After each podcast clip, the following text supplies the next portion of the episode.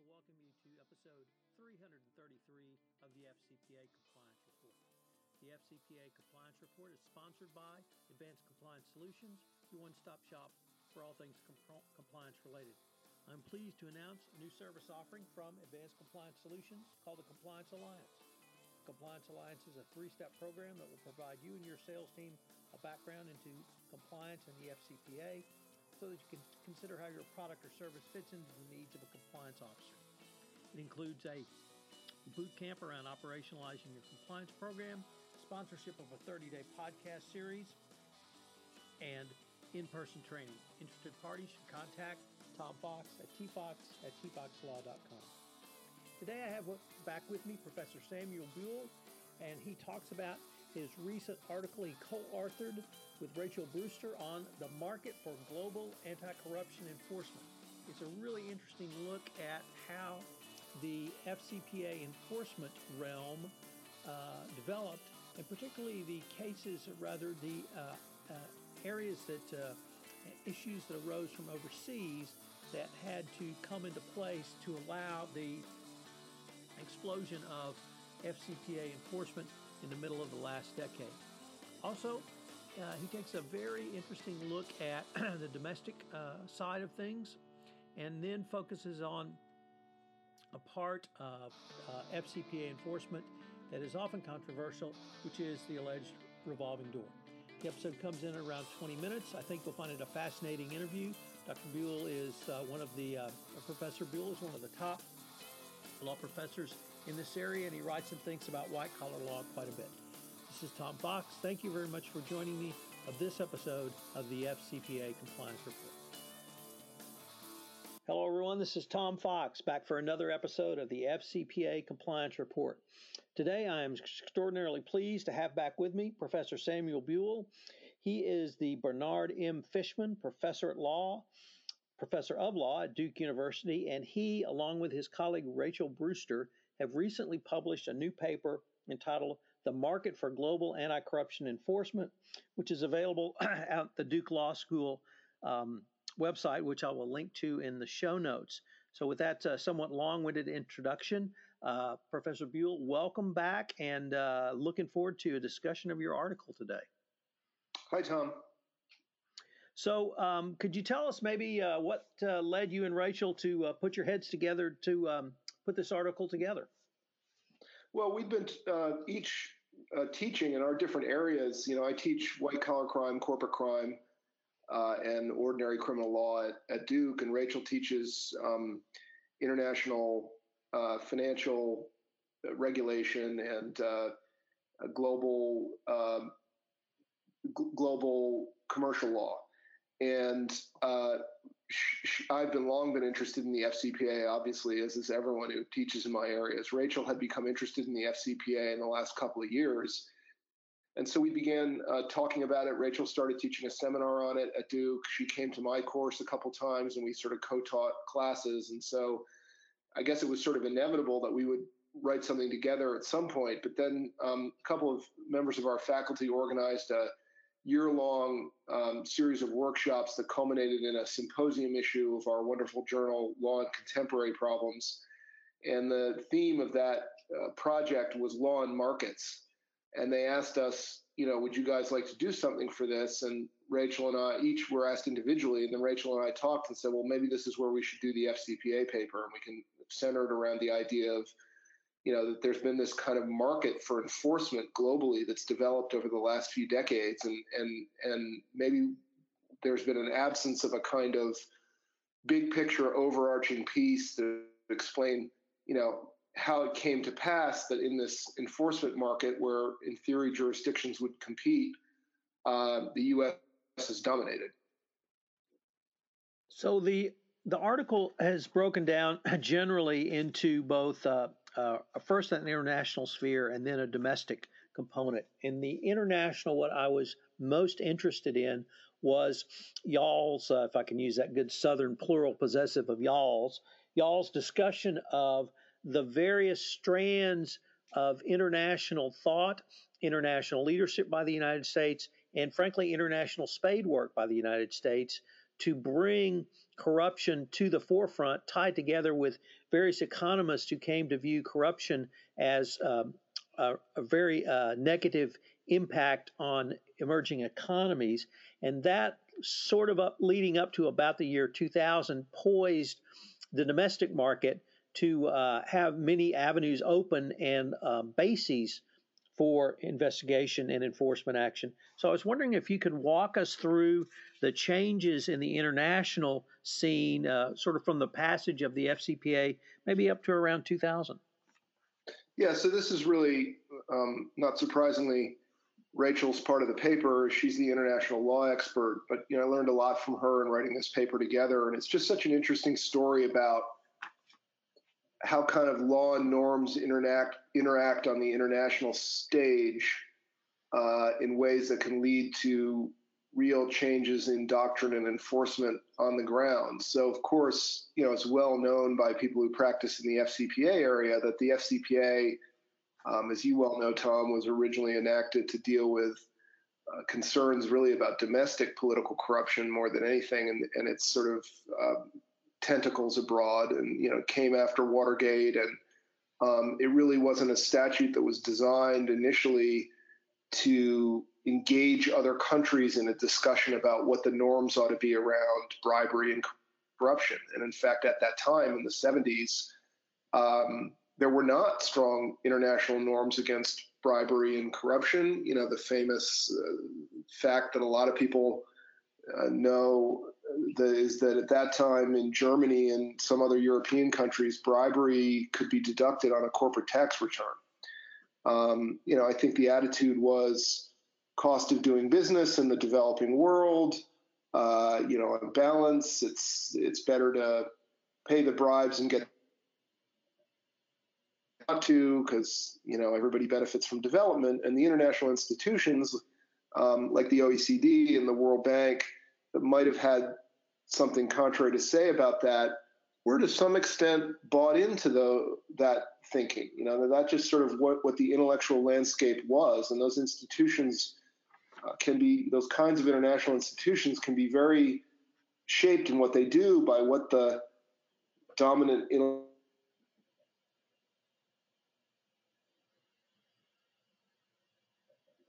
wasn't a lot of worry about corruption you know, something shifted uh, post FCPA enactment, you know, in the 80s and moving into the 90s. Um, and maybe it has to do with globalization. Maybe it has to do with, uh, you know, the internationalization of commerce, technology, a level of, of visibility and transparency around the world about what was going on. And there was this, you know, appreciation that developed within the international institutions and also spurred on by a change in attitude among academics that corruption was a real drag on development. Um, aside from all the human rights and other issues that are associated with uh,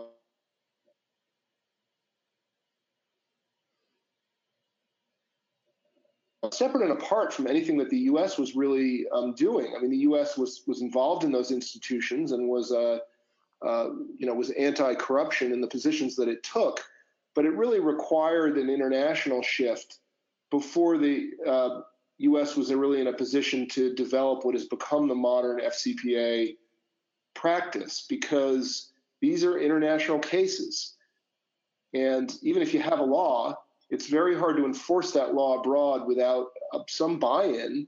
Um, from other countries, or you're going to find massive obstacles to being able to collect evidence and bring cases.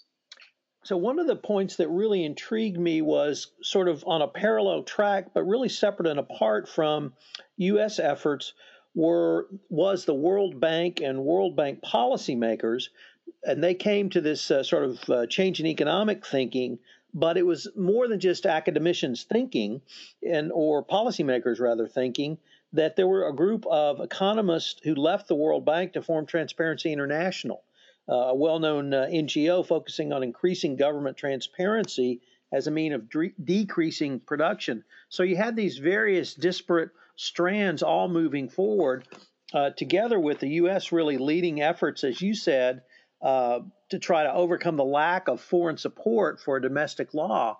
So they were able to create this um, foreign support through the OECD, which uh, you guys point out uh, may not have been the obvious choice to utilize uh, as a mechanism. Nevertheless, the OECD became an essential part of opening the door to, to greater enforcement uh, of the FCPA, but it still that leaves open the domestic side of things.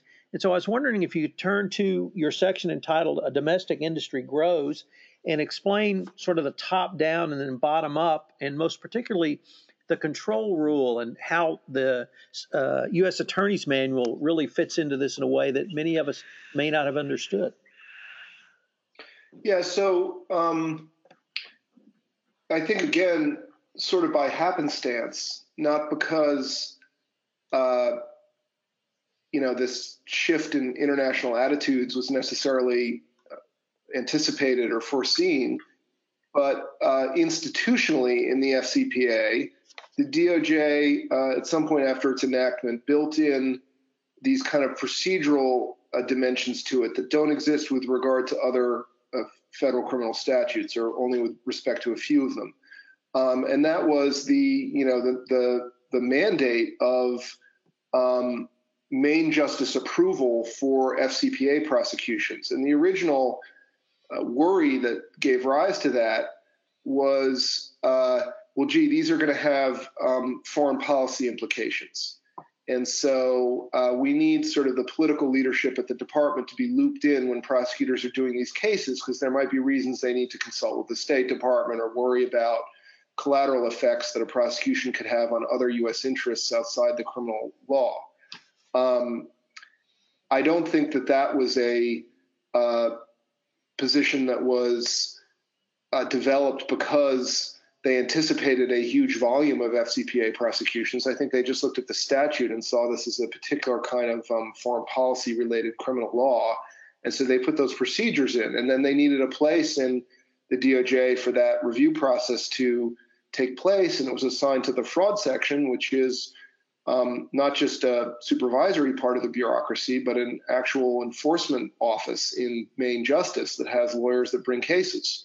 So you had a place for FCPA cases to land so that when the doors opened internationally, um, there was a cadre of prosecutors who were available to uh, do those cases out of main justice and, and almost would have jumped on an opportunity to have a set of cases that they could focus on that would justify their existence in the way that you know bureaucrats do.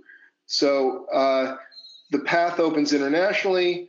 There are uh, structures in place domestically uh, for these cases to be brought. And then, you know, as often happens with these federal criminal statutes, you would, you know, another example would be healthcare fraud enforcement. If you went back 20 years, uh,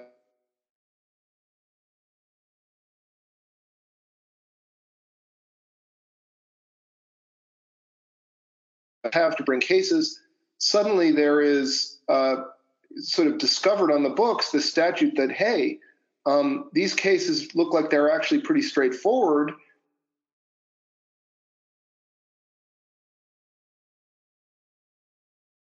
Out there, so let's start doing them.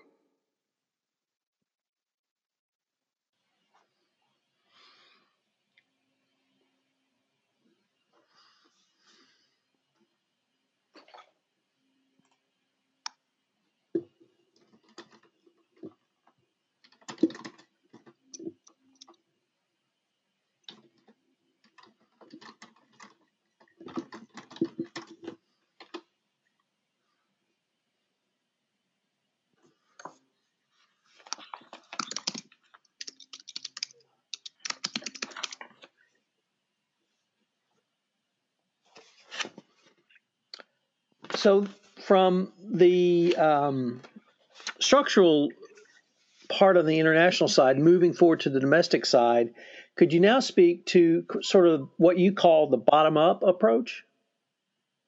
Yeah, so I think you know you have these um, institutions in place in, in DOJ. You have the pathways opened internationally, and then you have the question of sort of how do federal prosecutors decide what they want to do?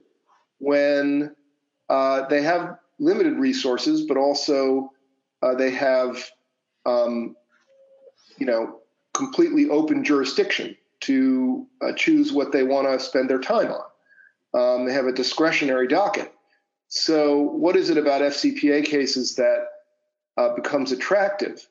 Uh, and, and, again, I think you know we you often have these stories in federal criminal law where one or two or a few prosecutors or one office kind of discovers a, a largely dormant statute and sees uh, the ability to make a bunch of cases because they're you know essentially reading about what's going on out there in markets and there's a problem and there's a statute that fits and um, you know U.S. policy uh, is behind it and uh, I also think that you know bribery, which is the core of the FCPA violation, is something that any prosecutor who's been trained in any kind of criminal enforcement is probably going to immediately recognize as kind of a clear-cut form of wrongdoing you know, I know what this is, I know it's wrong, um, and I know how to prove it.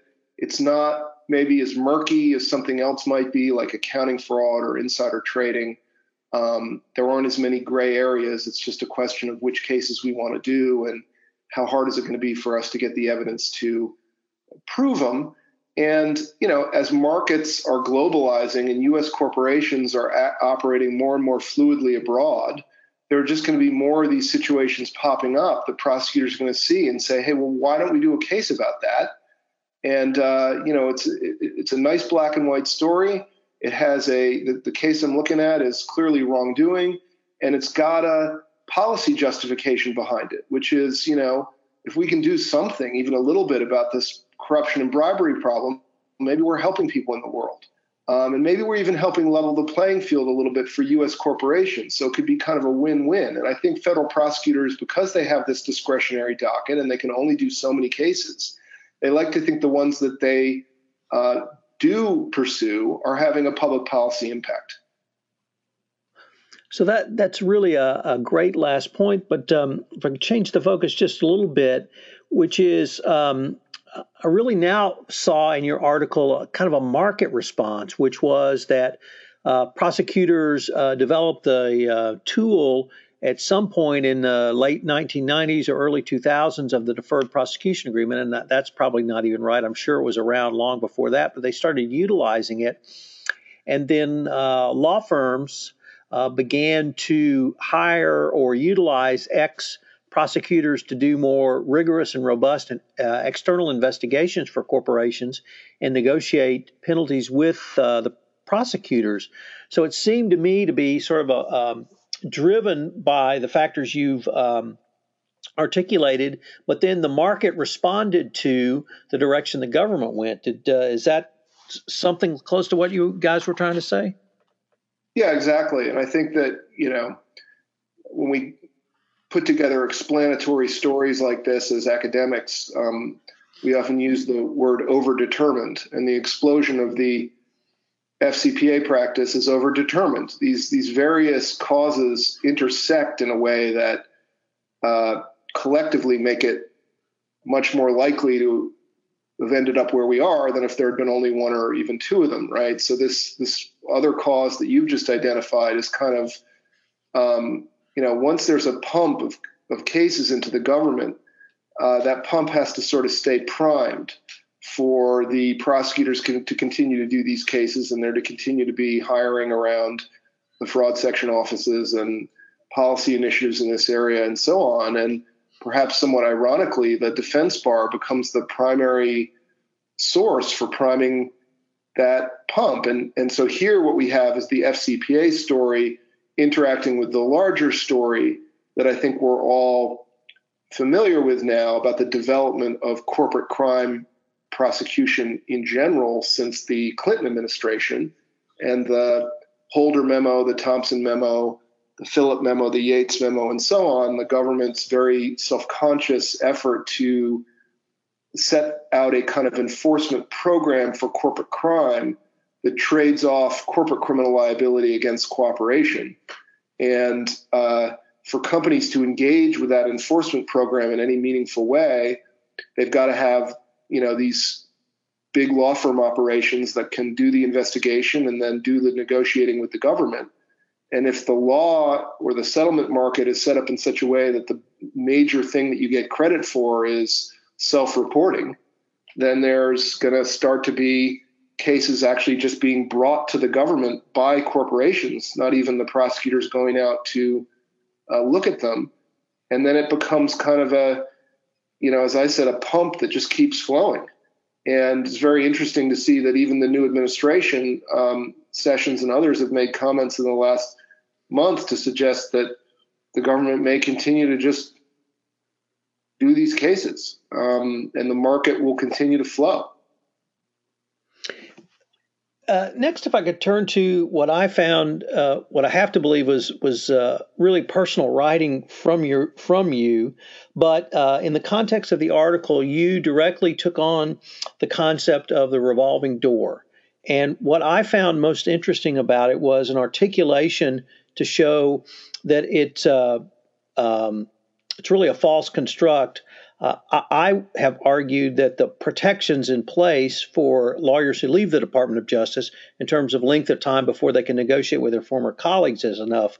But you go at it a completely different way and explain why it is really a false construct. So I was wondering if you just might be able to touch on on that because I found it qu- quite frankly so powerful.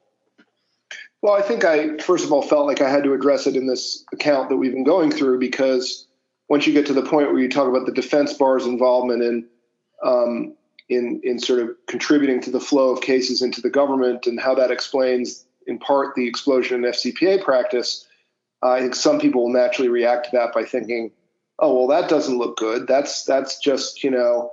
Um, uh, sort of, uh, you know, so this whole thing of FCA, FCPA enforcement is just a full employment act for prosecutors and defense lawyers. They're kind of giving each other cases, and then if it turns out that the prosecutors go to work at the big firms, which is very much true, uh, then it looks like you know this isn't really a pu- public regarding exercise. It's an exercise that's designed to create a market for legal services, and um, I just don't think it really works that way because um, the kind of people who go into federal prosecution service are all people who've either already got or could easily get well paying jobs at big law firms. Um, yes, the government service adds to your resume and maybe it helps you make partner down the road, but it might be in some firms safer to make partner by staying. So, but in any event, I mean, the kind of people who do this job do it because they want the autonomy, the, the, the public interest motivations, the opportunity to maybe make an impact. And so I don't think it's the case that they go into the government, they start doing these kinds of cases, and then the first thing that's on their mind is, well, what does the defense bar want me to do? Uh, you know, because I want to get hired by them later. Um, but it's understandable to me that people would, uh, you know, possibly perceive it that way because the fact that most of these cases settle and then the negotiations occur between prosecutors and, and defense lawyers who are former prosecutors makes it seem a little clubby.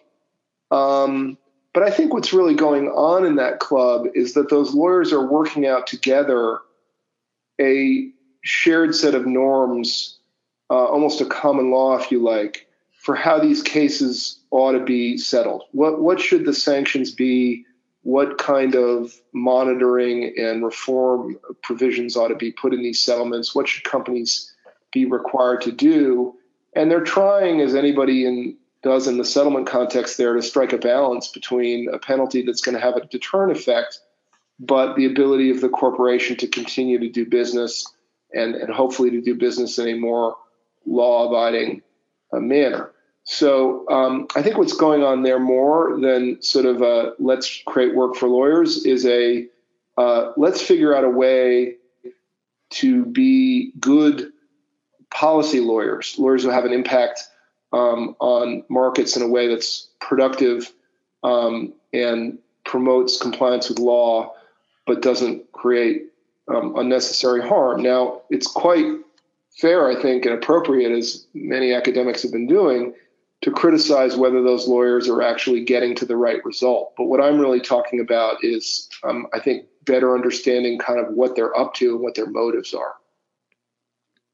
So I'm visiting today and have been visiting with Professor Samuel Buell, uh, professor of law at uh, Professor Duke uh, Law School, on his article that he co-wrote with Rachel Brewster, "The Market for Global Anti-Corruption Enforcement." I would certainly commend it to anyone who is interested in how the FCPA developed, particularly how uh, anti-corruption enforcement developed. And as always, a, a, a great read, fascinating story. And uh, Professor, I look forward to your next uh, piece, whatever that might be. All right. Thanks, Tom. This is Tom Fox again. I'd like to thank you for listening to this episode of the FCPA Compliance Report. If you have listened to this podcast on iTunes, I would greatly appreciate it if you would rate our podcast as it would help in our rankings and also help get the word out about the top rated podcast in compliance and compliance related issues. Also, if you have any questions, please feel free to contact me at tfox at tfoxlaw.com. This is Tom Fox. Thanks again for listening to this episode, and I hope you'll join me again for another episode of the FCPA Compliance Report. This podcast is a part of the C Suite Radio Network. For more top business podcasts, visit c-suiteradio.com.